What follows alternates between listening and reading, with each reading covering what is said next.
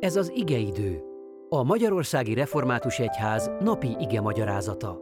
A mai bibliai ige szakaszról Sallai Sziki Juditot, a Bodajki Református Gyülekezet lelkipásztorát hallják. Áldás békesség!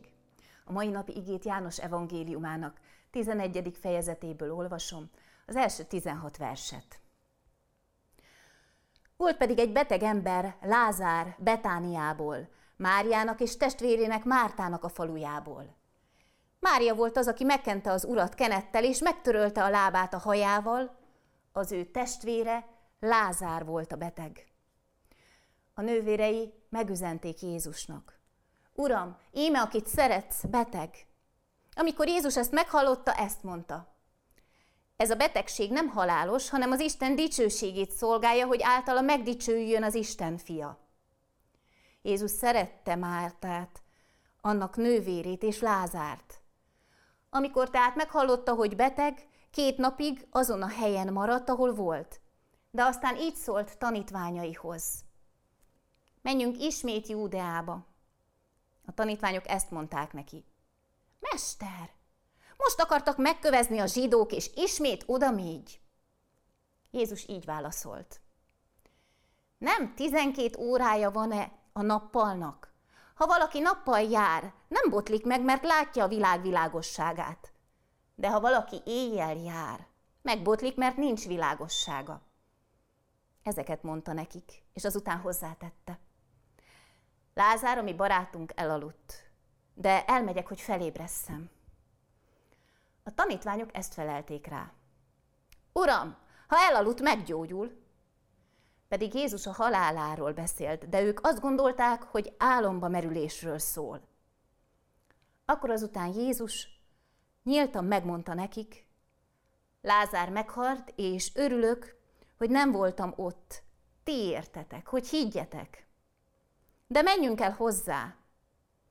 Tamás, akit Ikernek neveztek, azt mondta tanítványtársainak menjünk el, mi is, hogy meghalljunk vele.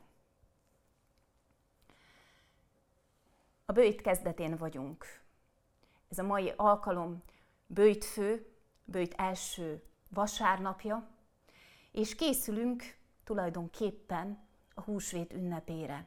A bőjti időszak remek alkalom arra, hogy elmélyedjünk egy kicsit, bűnbánati időszaknak is mondják. És természetesen elkezdődik a lelki ráhangolódás az ünnepre. Egy út kezdete. Mint ahogy Lázár története is tulajdonképpen a passió történetnek az előtörténete. Egy kicsit az előképe is, hiszen ahogy Lázár meghalt, és aztán feltámadt, hasonló történik majd Jézussal a passió történet végére. Ennek a történetnek két jelentős üzenete is van a számunkra. Egyrészt, hogy a tanítvány lehet bármennyire is közel Jézushoz, megbetegedhet, és meg is halhat. Jézus közelsége, a tanítványságunk nem életbiztosítás, nem betegbiztosítás, de Jézus mindig időben cselekszik, és mindig megteszi azt, amit tennie kell. Lázár esetében is, amikor meghallja, hogy beteg, még marad két napot. Látszólag nem tesz semmit, és mégis munkálkodik. Mert amikor eljön az ideje, akkor elindul. És ennek az elindulásnak is van egy nagyon fontos üzenete, amit Tamás mond ki. Menjünk el mi is, hogy meghalljunk vele. A tanítványság titka ez a mondat. Ugyanis Tanítvány nem csak azt jelenti, hogy hallgatok Jézusra, hogy figyelek rá, hogy követem őt, hanem hogy vállalom a rossz dolgokat is, akár betegséget, akár a halált is, akár a keresztet is. Jézussal a keresztig kell elmenni, azért, hogy részese lehessünk a feltámadásnak és az örök életnek. Isten adja, hogy a mi bőti időszakunk ezt mélyíthesse el bennünk. Amen.